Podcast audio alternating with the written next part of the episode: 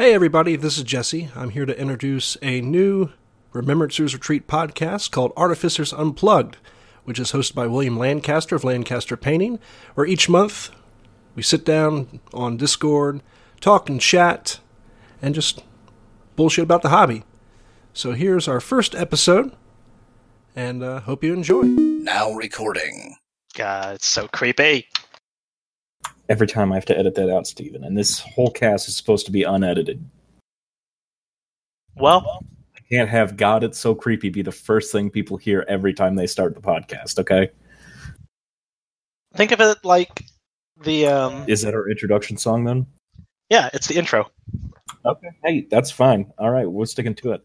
All right. Uh, Yeah. Welcome to the uh, Artificer Unplug. This is a uh, podcast based off of the Remembrancers Retreat, where we talk about hobby. Uh, and today we're going to be talking with uh, we got Alex in the chat, we got Andrew Hollis in the chat, and we have uh, Stephen Campbell. Alex, what's your last name so I can uh, uh, sort of dox you uh, later on? Uh, self. You don't have to give it, man. I'm playing. All right, we're gonna keep going. Um, so yeah, uh, we're here talking with these fine folks. Um, today's discussion topic is going to be what you do in the hobby that isn't initially like your first thought of the hobby. So this is stuff that's beyond painting or modeling. This is going to be stuff like, hey, do you? Uh, well, prime example. Uh, do you set up websites for people to uh, host their fluff on for their army? So right away, Andrew, I want to bounce it to you. Um, Oz 30k, that's your brainchild, is that correct? Uh, yeah, that's right. It's um, kind of a community wiki that I set up quite a few years ago. Um, so kind of evolved from Oz40k.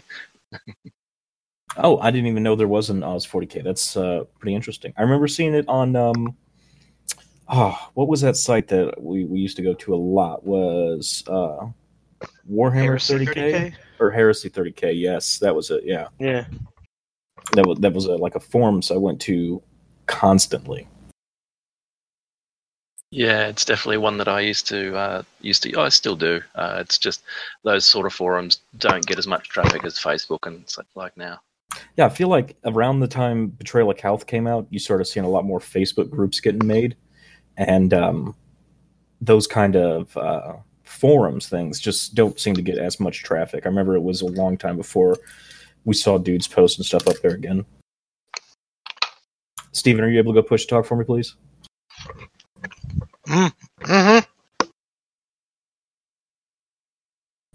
All right. Uh, so yeah, um, let's go ahead, Andrew. What are things outside of the hobby that you do? For people who don't know, you do a lot of stuff, don't you? So we talked about Oz 30k for a second, but what else is it that you've done? You know, as if as if I don't know. I'm I'm not being a terrible interviewer. I swear to God. Uh, I just want to set up as if people who maybe don't know you, what what your um, hobby resume looks like. my my biggest uh, like in the hobby is kind of uh, seeing the community grow. Um, so I I kind of get obsessed on doing things um, to make sure that they they get used by others. So as you said, like the Oz 30k website is a community wiki to help host stuff. I do a lot of event running. Um, I helped uh, set up a number of campaigns around um, east coast of Australia and that sort of stuff. Um, I'm, I'm in the midst of writing um, some Great Crusade Xenos codexes uh, like Eldari and Necrons. Um, I run periodic Kickstarter campaigns for um, models um, to, to represent uh, agents and that sort of stuff. Uh, yeah, the list goes on. Yeah, it's uh, amazing stuff. So, from what I know that you've influenced uh, Richmond 30K on, uh, has been Oz 30K, of course. When we did our D43 campaign, you were able to set up things like uh, a planet for us on the page. Um, then you also did uh, the dog tag system. Excuse me one second. That was you, if I'm not mistaken. You did like a Kickstarter for the dog tag system, and uh, we kicked in for that, and we got I think like 50 dog tags sent out, and it took us a good while, a couple of events to finally bleed, you know, hand them all out. And now that they are all handed out, people will constantly come up and be like, "Hey, if we still have those dog tags, are they still worth the bonus?" So yeah, absolutely, they're still worth the bonus if you still have them. You know. Yeah, that's great. Um, yeah, the the dog tags were certainly something that evolved quite quickly from the first incarnation of Oz 30k. Um, so it was it was something that we labelled the battle honors system. Um, so rather than kind of try to create a a campaign character progression system or something like that, we thought it would be a little cooler to have an event token that would kind of be attached to the army that the people used for that event and it will give them some um, veteran benefits. So depending on what events that they went to, they would get a, just a small buff, like a, a plus one to a dice roll, or um, some bonus cover saves or re-rolls and that sort of stuff. Um, and it would also be a bit of a collection of the events and the campaigns that that particular army had been to. So if you use a different army for an event, that tag is then attached to that army. And we also have strongly encouraged people that if they kind of sell or otherwise move the army, they give the dog tags with that army because it's it's part of that army type. Oh, okay, gotcha. Yeah, we yeah, uh, so, weren't aware of that actually, so we ran it a little different. But yeah, go ahead, continue. I'm sorry. Oh yeah, like people can run it however they like. Uh, it, it's it's evolved differently in some areas, um, and it it certainly was a teething issue. So like we, it was working quite well for some of the local games, and then um, popularity became really big for campaigns, and we were running nearly um, a campaign day, kind of every three or four weeks, and so the number of dog tags that were being handed out just went through the roof. So it's been a trial and error, but it's still a very popular um, addition to a lot of events. We we still move a lot of dog tags, usually maybe 12 to 1500 tags a year wow, that is outstanding to hear because it really is a fun system. Uh, I'll give you the example what we use it for. Uh, if you still have your your dog tag, uh, because we, we did that a couple years ago, I think two years ago maybe. So I'm impressed. For, uh, four minutes from yeah, yeah, about three. Yeah, um, and if you still have that dog tag, you get an ability once per game at any of our events called Bear Blades.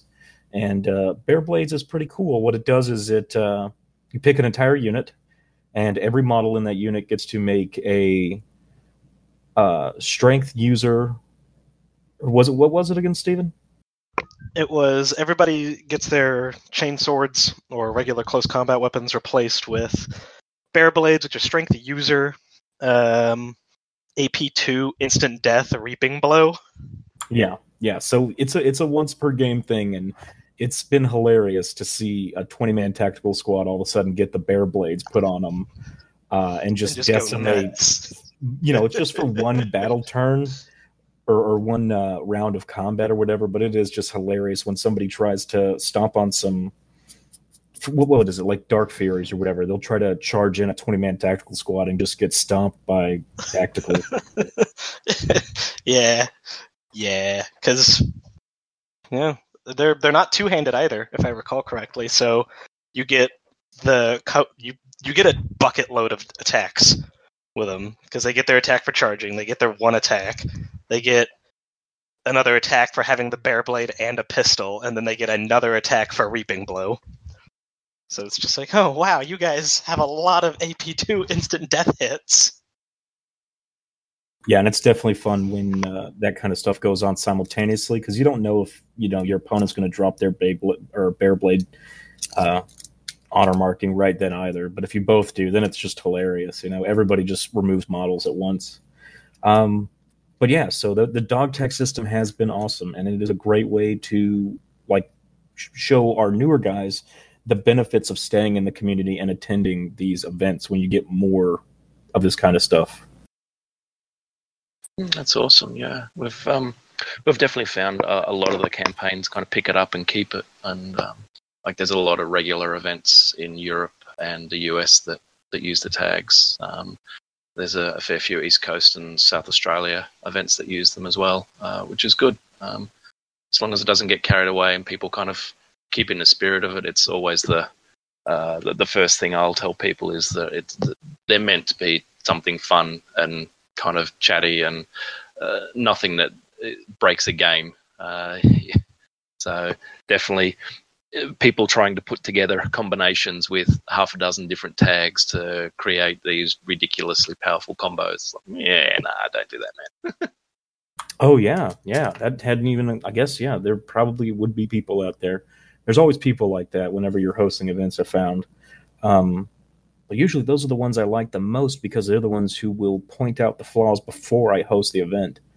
Uh, for example, I was doing Tactical Strike last year for Nova, and uh, somebody pointed out, "Hey, you said you can only have one character, but Tech Marines aren't characters." And I was like, "Oh, thank you for pointing that out in advance before somebody tries to run an entire army of Tech Marines." Yeah, it, it definitely helps having some of those um, they're not competitive players, but they can switch between competitive and narrative. Uh, and you kind of go, all right, switch competitive mode on. Have a look at this scenario. Can you break it for me? No. Yes. Fantastic. Thanks. yeah, absolutely. Um, so you mentioned some other stuff, uh, or rather, I did. Um, but uh, these miniatures, right? You're doing a Kickstarter right now with these miniatures. Um, how did that all start? If I remember, it was the Envoy. Was that the first one I saw? He he yeah, looked like a right. tiny knight dude with like a little energy shield and a longsword. Yeah, so the kind of the first one that we did was a little bit of a side project, and it wasn't done through Kickstarter. I just kind of funded it myself just to see how it go. Um, I felt the the Questoris army was kind of a little bit lacking, and so we made some custom agents and uh, for for that particular army, and kind of out of that we had a, an idea for a model which was the Questoris Envoy, which is just basically a um, like an armored knight who's a representative of the house, and he allies with your army, and you just get some small buffs. Um, so the model was kind of taken elements from the uh, the Questor, the especially the um, the Lance's uh, ion shield. So the the shield is supposed to look like a little ion shield, which I think he pulled it off quite nicely. Um, and that was used for Act of Heresy 3 as an event model, um, and then it became general sale. Gotcha. Do you host uh, Act of Heresy? Yeah, Act of Heresy is kind of my annual um, big event that I started. So this is the fourth year that it'll run. Um, so when I started running 30k events, basically when book one dropped, um, we slowly started building up a, a, community for the events, and Act of Heresy was the the first big event that I started running. And I'm just kind of continually trialing new things like different swag, different um, formats, and that sort of stuff. And the the event model was something that I've always been a fan of from uh, Forge World, uh, and I wanted to try and see how the reception was, and the the Knight Envoy was quite well received. Um, we then ran a, a, Kickstarter for the Unarmored Marines, um, which is kind of more for dioramas and points of interest and that sort of stuff, rather than actual gameplay, because they're basically naked Marines in loincloths. Um, and then this particular Kickstarter is what I'm hoping to become kind of an annual event own or event model. Uh, so it's a, a knight house engineer or a questoris sacristan, uh, and there's two poses, one for general sale and one for event exclusives for EOs. And I was going to say if the project's successful, but it, it, has it got funded in the first 24 hours, which was fantastic. Thank you for everyone. Um, so from there, we'll we'll try and make like a, an annual model. So each year we'll have a different model for event organizers to get hold of and use as player swag. Dude, yes, that is amazing. I love that concept. And I got to say thank you from the community because I know our dudes here, we have other guys who run um, events besides myself. Uh, David Dennett, for one, he is super hyped about this. And I am just as excited to see what comes of this. And knowing that it has been successful, I am very eager to see what else comes in the future. Yeah, it's um, there's there's a few plans, and um, it's the repertoire of things are starting to build up, so it's good. We've got the dog tags, we've got decals, we've got patches. Um, now we've got the models. Um, 3D printing is opening up a whole new thing. I did um, some custom uh, objective kind of terrain for an Adeptus Titanicus event up in Canada.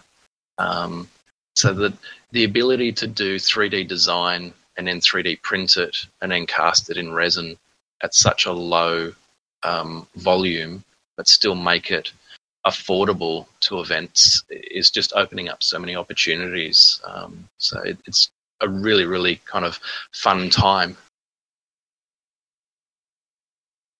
Yeah, I'm. I I feel like I started coming in at this when we.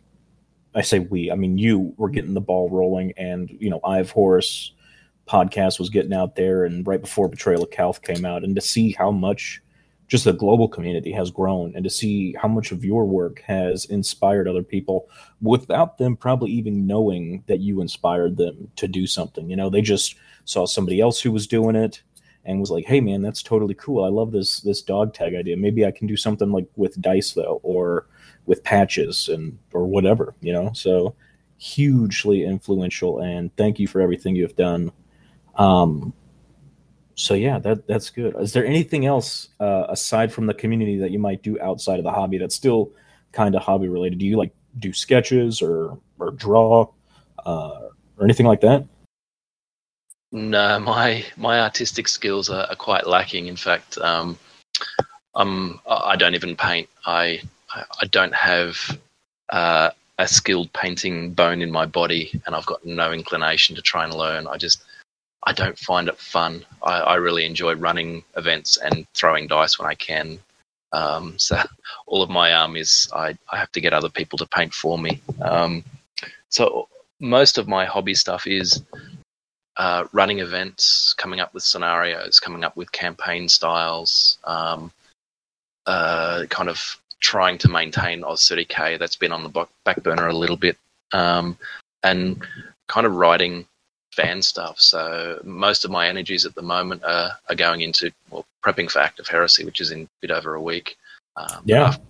Go back into the the Great Crusade codexes, which I'm kind of trying to do Great Crusade Xenos um, for for 30k. We've got a lot of players who uh, have only got Xenos armies. They're not really interested in Eighth Edition, um, and we've got a lot of players who are, are keen to introduce them into Great Crusade scenarios rather than actual Horus Heresy scenarios.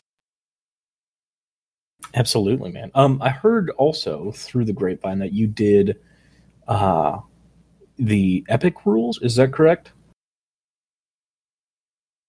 No, that might have been somebody else. Um, I've always been interested in, in Epic, but um, I've really only just kind of dipped my toe in with Adeptus Titanicus. Um, there was a very big movement in South Australia, um, and I'm pretty sure they're the guys that made um, like Net Epic, um, because Epic 30k is is quite still strong. At CanCon coming up in a couple of weeks, they've they've still got like over a dozen players coming and all that sort of stuff. So uh, again, yeah.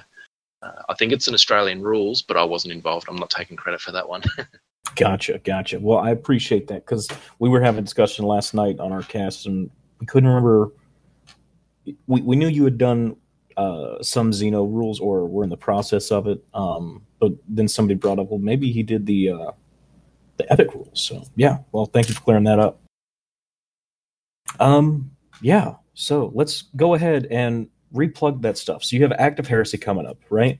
You have the Kickstarter coming up which well i mean it's already live um, and it's already fully funded which is great uh, what other stuff do you said you have going you, had, you said you had the crusade rules is there anything else we should be on the lookout for from you in the future sir Um, we we definitely got a couple of things. We, we've got the the Craft World Eldar Crusade rules are virtually done. Um, Necron um, Crusade rules are very close, and then we've started work on Dark Eldar. Uh, we're then planning Orks, uh, Exodite, and uh, Corsair Eldar, um, but that's going to be over the course of probably a year or two. Um, event wise, as you said, we've got Act of Heresy. Um, we'll then be launching a local campaign in Canberra uh, that runs monthly. Um, but probably something that uh, will impact your listeners a little bit more is there's there's a group of us planning a uh, a big global campaign event weekend um, later on this year. Um, I'm going to kind of let some of the other podcasts make big announcements about that, but we're we're trying to put together a bit of a an event that was similar to um, what was called um, the big game for Apocalypse, where over one weekend, every group or every person who wanted to take part around the world would play their games and report them centrally, and all of those results around the world would then determine what happens to the campaign. So we're in the midst of trying to plan. Outstanding. Yes. Let us know when that happens. We will definitely jump on board. Um, outstanding, man. Thank you. Uh, one one last question. Uh, so you have run campaigns. Do you ever use the uh, campaigns from the black books? Um, when I first started running campaigns and our player group was kind of half a dozen, we, we certainly did um, from book one to that sort of stuff. But what we what we quickly found was that the the the structure of the campaigns were really aimed at some garage gaming. So half a dozen or less players playing over the course of a weekend. We found that if you extended that across to six months or even a twelve month campaign, uh, and and or increase the, the numbers up to 20 or 30, um, it broke down a little bit. It didn't work as well. So most of our campaigns are kind of custom made and kind of tweaked from year to year as as we kind of find different methods of running it. Um, each each time a new black book comes out, we'll kind of take elements of that particular campaign Yep. out of it. Gotcha. Yep, that's exactly what we do. Uh, it works just to be able to cannibalize things you want, right? It's great. Yeah, that's right. It, it you don't kind of feel constrained to run the campaign as it is in the book. Uh, as I said, with those campaigns are fantastic if you if you're just mucking around with a group of mates, beer and pretzels in the garage. But if you are trying to run an actual club campaign over a period of time, often you'll need something a little bit more robust uh, or a simpler mechanic uh, to ensure that people enjoy themselves and that it's kind of fair as well as enjoyable. Absolutely. Well, thank you very much. I appreciate that. Um, anything else you want to plug or anything like that before we move on? No, I think that's good. Uh, thank you for the, the, the airtime to plug the, the Kickstarter. Much appreciated, but always just happy to talk about hobby. And uh, if, if anybody kind of needs help with running events or running campaigns uh, or growing community and that sort of stuff, I'm always happy to kind of chat um, and flick messages. So if people do want ideas or bounce ideas off me, they're more than welcome to kind of flick me a Facebook message or on Oz 30K or direct to me. Outstanding. Well, thank you very much. And yeah, you may be hearing from us. I mean, if you open up uh, Pandora's box like that, man, we may throw you some missions our way. Especially, I got uh, Zone Mortalis event coming up for Nova that I'm hosting, and uh, this is my first. It's not my first ZM event ever, but it's my first large scale ZM event. I think last time they had 40 some players. I've never done a ZM event with like more than 15. So we'll see how things work. I still want to have tables, you know, interact with each other, but at that larger scale, I don't know if they'll be able to. But uh, yeah, we will see what happens. Awesome, cheers. Zone Mortalis is one of my favorite formats. That's it's great Yeah, format. So It's fun. it's insane how popular it is. Like a, as soon as those tickets went up, it was the first one to sell out. I think the same day, and uh, then they added more tickets, and the same day they added those tickets, those sold out too, and that was last year. Um, and it was super popular. I lost every single game. Uh, I played mech and I brought you know Castellax. And I was like, I'm totally going to stomp everybody, man. I'm I'm a big scary robot. Nobody's going to touch me. I went up against everybody who had chain fists and were higher initiative somehow, and I just got stomped into the dirt. Hilarious. Broke the meta. Yeah, small small armies make it easier for people to travel. Uh, the game's normally smashed out faster. Uh, it's a little less serious because things can be so brutal. Um, so it's again a little bit more of a beer and pretzels game, uh, and it's just so unique. Uh, 30k has made Zone Mortalis such a, a fantastic format. It was available before 30k, obviously. It was a 40k format released from um, an Imperial Armor book, but Right. Yeah. it never caught on, and 30k just made it the kind of uh, identifiable format for for 30k. It's fantastic. Alongside, Yeah, because I, I think pers- I think what made it such like that was it could be the interior of an imperial ship, and being in an imperial civil war, I mean, it could be. It's hard to want to own a Zone Mortalis board. I think if you're a Tyranid player, right? Because you're like you might love the format, but it, it doesn't look like that. And of course, then you start seeing people who do their own conversions in that. But I think most players are just going to see Zone Mortalis for the board and assume like, well, it should be fought on Imperial starships or subsectors or whatever, or not subsectors, subterranean. Yeah, uh, that's the other good thing uh, that's kind of augmented that format is over the past two years, the amount of uh, things that you can use for Zone Mortalis boards now has just gone through the roof. So, like, there's so many walls out there, either MDF, resin, 3D print. Um, then there's the bases, Necromunda tiles, mats, um, 3D printed tiles.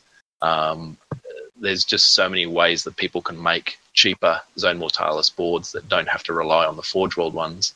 But there's so many Forge World ones out there. Um, I think at last act we had uh, like a 16 by 16 um, uh, Zone Mortalis equivalent table. We had so many Zone Mortalis tables using. Christ, that's awesome. That's awesome. I love it. Well, all right. Um, thank you very much again, Andrew. We'll be uh, moving on next with uh, the other Aussie who has decided to join us, Alex. Alex, Hello. first, what have you got going on this week in the hobby? And then follow up, what is it that you enjoy to do that is outside of the realm of a typical hobby? This week is mostly panic painting, trying to get everything up to scratch for Andrew's Act of Heresy next week. Yes, yeah, that is always it's always the week before you start doing the panic painting, man. I don't know why. I plan out entire year before Nova, and every time before Nova, I still panic paint. You get so much more done though, and I reckon if we had more events, I'd get more done because you're always in a panic mode for every event. But uh, yeah, I've mostly mostly got that done. I'm going to get some Legio Mortis to try for the first night, see if I've got can get that tabletop. Um, I'm because I'm still relatively new to the 30K hobby. I haven't had the opportunity much to step outside sort of traditional make stuff, paint stuff, game stuff. Um, there's stuff I want to start getting into this year, which is starting to help organize and then, you know, once you start reading the lore, you can always come up with um, neat scenarios and neat campaign ideas and event ideas. And I don't mechanize them, or I haven't yet because I just don't have the particular experience. But that's something that I want to start getting into because even if it's, you know, a couple of games of, um, with your friends on a on a Thursday night. Um, I'm reading Cybernetica at the moment, and the opening is Tech Marines being uh, attacked by Skullface Skitari riding Valkyries, and they're all armed with phase plasma fusils, and some little um, skirmish scenario of a group of Tech Marine trainees trying to hold off to Skitari and, and get out of there and get the message out. That kind of thing would be really fun to to run. Um, so I've got grand plans, but nothing really. I haven't done anything yet. No, that's fine, man. I mean, if you're if you're still getting into it, you're getting into it. But uh, no, that's what we we're doing this for, so you can learn. I guess not learn, but you know, maybe you didn't know that there were other aspects of the hobby besides rolling dice in there. So the fact you're already thinking about doing these little event campaigns, even if it's just with like a one-off friend, like Steven and I, the first quote campaign I ever did was Steven and I pre-wrote missions for each other, and depending on who won the battle, the other person would have to play that person's mission. Yeah, we had like a little uh, decision tree, sort of. Exactly. Yeah. So like if player A wins this, then player B gets to choose one of these two options. And that was our first ever, which is, you know, me and him. And it only grew from there. Uh, so yeah, man, as, as long as you I'm got a- that fire in your soul. But uh, just gonna said say, you- go ahead. I'm sorry. you go, mate. Go ahead, Alex. I was, I was going to say I might have to, to grab that off you. I've got a friend who's um, working a lot on First Legion, Um, and I'm, I'm trying to get him into 30k. His his thing in 40k was um, the Fallen, so he's tried to focus on all the older marks of armor and stuff, and trying to get him to 30k. Um, he's starting work on on Eldar, and hopefully this year when Andrew's got the um, Great Crusade Eldar Codex, I can drag him in. But that kind of one v one campaign is something that a lot of people should have a look at because it is it, it doesn't require you to to map out you know 12 months with 30 people at an event or anything crazy. Um, the other thing that we're actually going to start doing is Zone Mortalis doesn't have 8th edition rules at the moment. So he and I are going to start on Saturday trying to work out how to get the sort of frantic, panic, lethal combat that happens in Zone Mortalis, how to translate to, to 8th edition. And that's already a challenge. Um, it didn't occur to me b- b- before, but it's the sort of if you like something from one system, whether or not it's if you like something from 8th edition that's not in 30k or vice versa, or if you like really like um, the command point, the stratagem system from Age of Sigmar or something from uh, Infinity, if that inspires you, come up with a cool idea and talk to your friends and try and go, how can we fit this into our 30k games? Yeah, absolutely. Um, I'm doing a Vigilus Defiant campaign here also, uh, just to get my toes wet and get the uh, the 40k community here less uh, competitive and more narrative driven. So I'm trying with this. I got a lot of interested people. A lot of people have you know uh, tentatively signed up, and uh, yeah, I for the missions, I'm just like let's let's go through all of the past books that we had and pull out shit that we loved from other books. Like we can use Vigilus Defiant missions, yes it's a good system they put together. But being able to pull out old stuff like uh, Virus Bomb, or, or what was it in um, in 30k? I think it was book two, where it had um, the mysterious terrain. Andrew, do you remember what that was? Where you'd you'd roll a table and maybe it would be a bunker that was exposed to a virus bomb, or maybe it would be a bunker that had survivors in it, and you would get extra marines and that kind of stuff.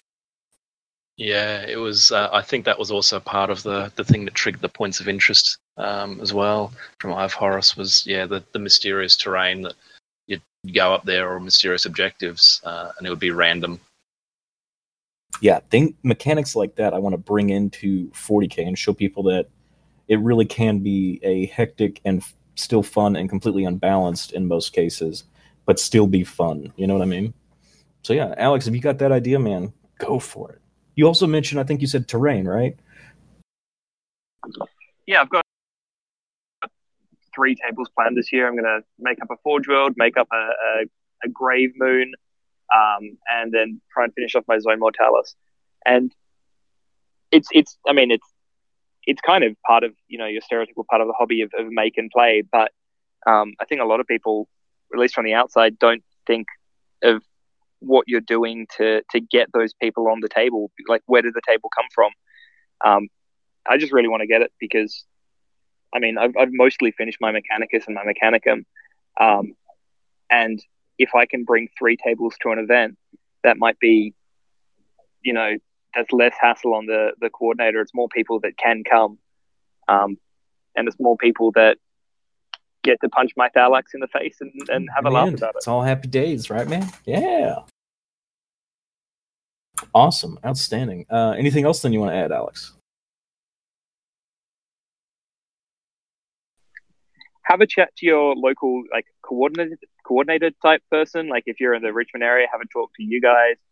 Um, if you're in Canberra, there's ACT um, Narrative Gaming Group or Andrew, because um, I mean I'm, I'm a hypocrite because I haven't had a chat to, to Andrew, but they might go, well, here's something that I'm kind of thinking of, but can I don't really have time for it at the moment. What do you think about putting your hand up? Yeah, Put your hand I've up done that your, quite often. group and see what you can do. I've done that quite often where I just am like, hey, um, anybody have an idea? Because we're we're, we're we're slotted. I try to do one event every quarter, and uh, recently, starting like last year, I was like, hey, does anybody have an idea? And people were raising their hands like, I totally have an idea. And I'm like, fuck, take the lead. I'll help out in any way you want. If you need tables or terrain or whatever, let me know.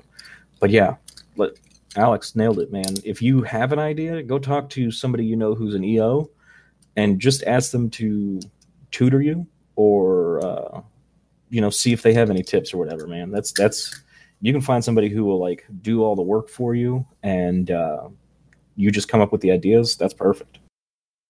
Yes, coming from someone who's been running events for nearly a decade for 40k APOC and 30k, I don't think there's a single EO out there that will kind of go, uh, "No, get stuffed. I, I, don't want your help or involvement." It's it's so Yeah, rare that yeah. people kind of come up and go, "Hey, I can help," or "I've got an idea," or "Do you want me to run next quarter?" or or something like that. It's uh, yeah, nobody will say no. They will give you your assistance. That they will help everywhere. And as Alex has said, like people making terrain now and tables, that is such a help for the local community and like EOs running events. Once a community gets up to a dozen players, you're looking at six tables. Uh, you're 24, um, 36. We, we were running events for 36 to 40 people on a monthly basis. Um, kind of getting terrain and tables for that started proving really, really difficult. Yeah, I can imagine that is a lot of people. Uh, that's a lot of work, man. I, I I'm happy when we have you know, fifteen to twenty people show up. I'm I'm ecstatic here in Richmond, but uh, uh, maybe it's just because 30k is much much bigger than it is out there than it. Is. I mean, it's still big in the states, right? But I feel like it is super huge out in uh, Ausland. It's certainly popular, and um, we obviously don't have the, the population density that you guys do. Um, but what what made ours so so big for a period of time was that um, Canberra, next to Brisbane, was kind of the first areas that were running organised events, and then uh, I went up to Sydney, which is only two and a half hours away, uh, and we helped kickstart the um, the group up there, run by Liego. Uh, and then that following year, their group exploded. And because it was only two and a half hours apart, the two groups basically played in the same campaign. So the Sydney crowd would just do a massive road trip, come down for um, the, the campaign day. And yeah, we would literally have 30 to 40 players on a monthly campaign day. It wasn't a Yeah. special, it's just campaign day. That sounds a lot like what uh, Richmond 30k and Maryland 30k are turning into. Uh, we're definitely they'll they'll post events on our page. We'll go down to there. Uh, so yeah, I'm, I'm hoping ten years from now we'll be in your guys' shoes with fuck tons of people rolling dice, everybody having fun. They both have bars right next to them, so that's what's great. The gaming stores both have bars, so you just walk right over there and uh, pre-game. It's it'll- enabling multiple types of bad habits. it is, man. Like every pregame, I go there and I get two double shots of Jack and a tall ale, and I'm just like, yeah, let's get started. And that's at Wait, damn, that 10:30 why, that's why you're so happy that's at every what- event? that's at ten thirty in the morning. toasted. Yeah, ten thirty in the morning, and I'm already like that. And I'm like, let's just fucking set up terrain, dude. And I'm just yelling at people. I'm like, find a theme, and you better make that ter- that whole table match that theme that you're going for. People just scrambling, trying to, you know, they're coming up with themes real quick, trying to match terrain. It's great.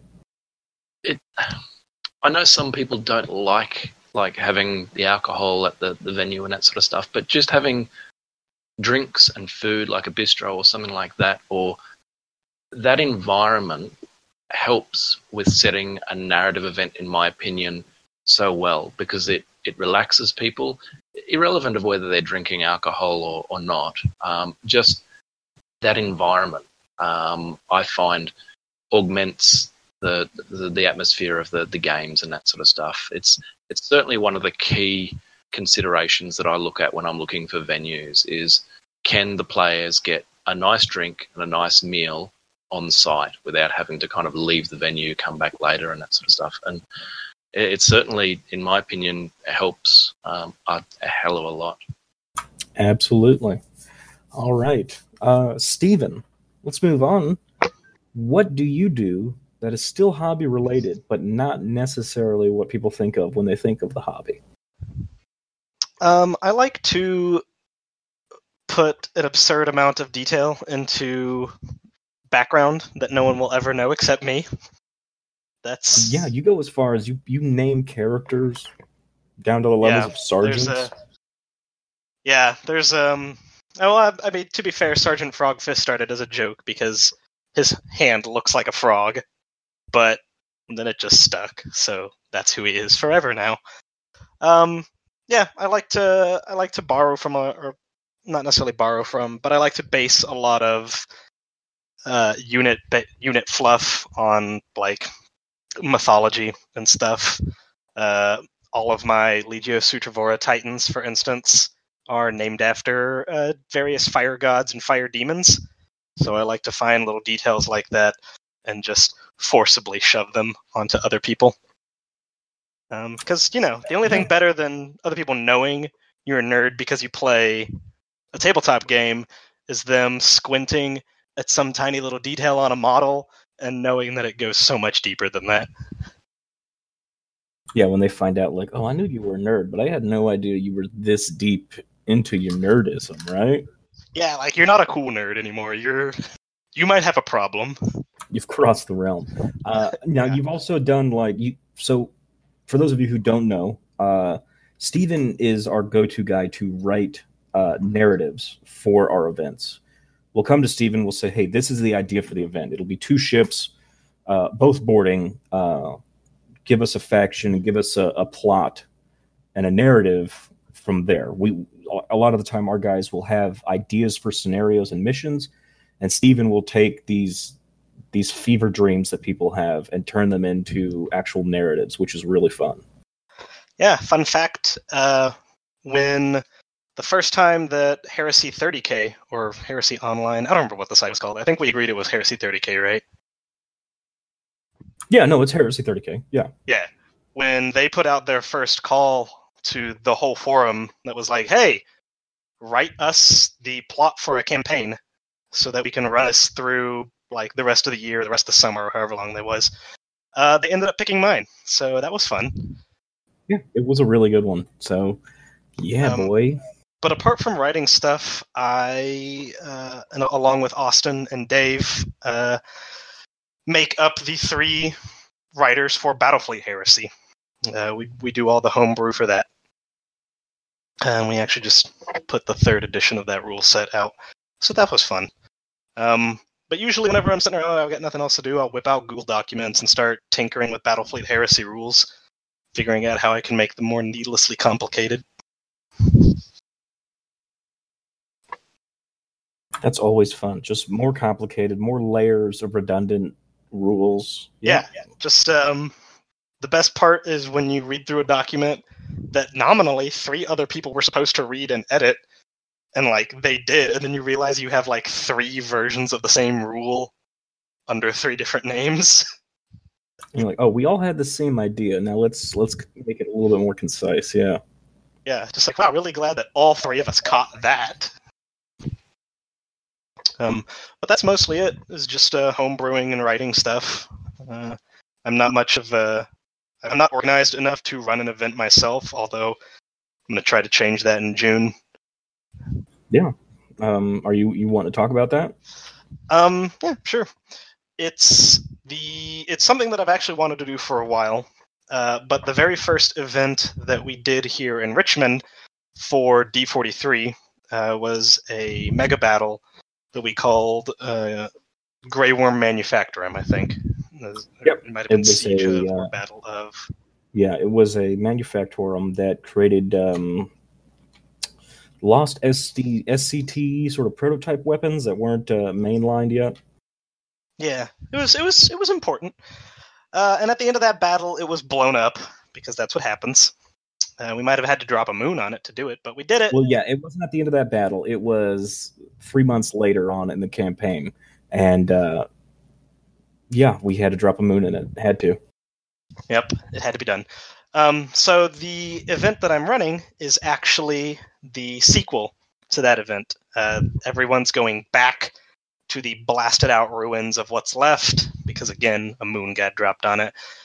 Uh, because turns out there were a whole bunch of super heavies underneath, just like kind of mothballed surplus. I've always liked the idea that the Imperium has like continent-sized warehouses just full of stuff that's not being used. Yeah, they just don't have enough. I mean, they have a vast number of people, but they don't have an infinite number of people to, you know, pilot all this stuff. Yeah. Who knows? Uh, so it was so it was knights. Uh, there was a whole like knight house worth of knights being stored under the factory. They were just waiting for you know some planet or some house that needed them. Uh, the Dark Mechanicum found them and decided to put demons inside because uh, they didn't have enough people to pilot them, but they sure had a whole hell of a lot of demons. So the the event, the theme for the event is stop the stop these horrible demon monsters from coming out of the ground. And I, Now, just to ask, I guess, are you using the seventh edition Demon Knight rules? Um, not really, because I don't really like them that much. Uh, they are pretty much limited exclusively to the Knight Crusader or Paladin, so just Battle Cannon Chainsword. And I myself have five Chaos Knights. So essentially, what I'm going to do is for the Demon Knights, use the Knights as they exist Gatling cannons, thermal cannons, all that fun stuff, uh, and just give them the Demon rule. And they're like, it's a demon now. Have fun. Oh, so it's it'll have the invul or anything? Are you going to do any Yeah, of the so uh, like the marks or whatever? Um, no, Do not really. The marks really affect them, right? Because like the marks would give like a feel no pain, and a, a tank can't, or a vehicle can't take feel no pain, right? I, I don't remember if you could mark Chaos Knights. I know you could give them demonic allegiances, and it would, um, it would kind of change the way they behave. But I don't remember precisely. But no, I'm not going to do that simply to keep it simple, and also because the finer art of binding demons to things things hasn't quite been nailed down yet as of 31st millennium. Very true. Thank you for uh, honoring the fluff there. I appreciate that. Yeah, well, you know me. Very really cool. Very cool. Well, guys, uh, thank you all for being on. These episodes usually are under an hour, 45 minutes, something like that. So we are right at the mark where we should be. Uh, we'll go ahead and close out. Again, uh, one more chance in case you didn't get two plugs. Does anybody have anything they wish to plug?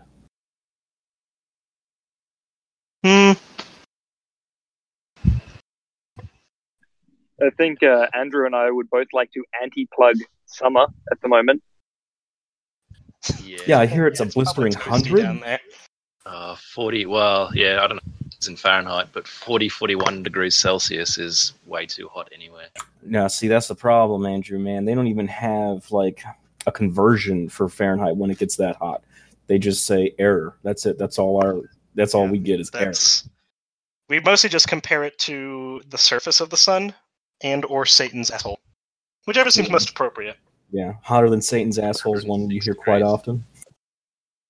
106. Christ, man. Good. Are you so Alex, you said you weren't really even able to paint. Um that's great. That's rough, man. To like have your whole hobby time like time blocked like that, right? Or time gated. That's yeah, the, the paint paint's just the paint's just drying on the brush, so that's um painful. Very cool. So, uh, from Alex, uh, fuck you, Summer. Go away. Um, you know, here in Richmond, we'd like it back. So, come on, man. What are you waiting for? Yeah, that's the truth. I'm so tired of being cold. All right, Andrew. Anything you uh, else want to plug?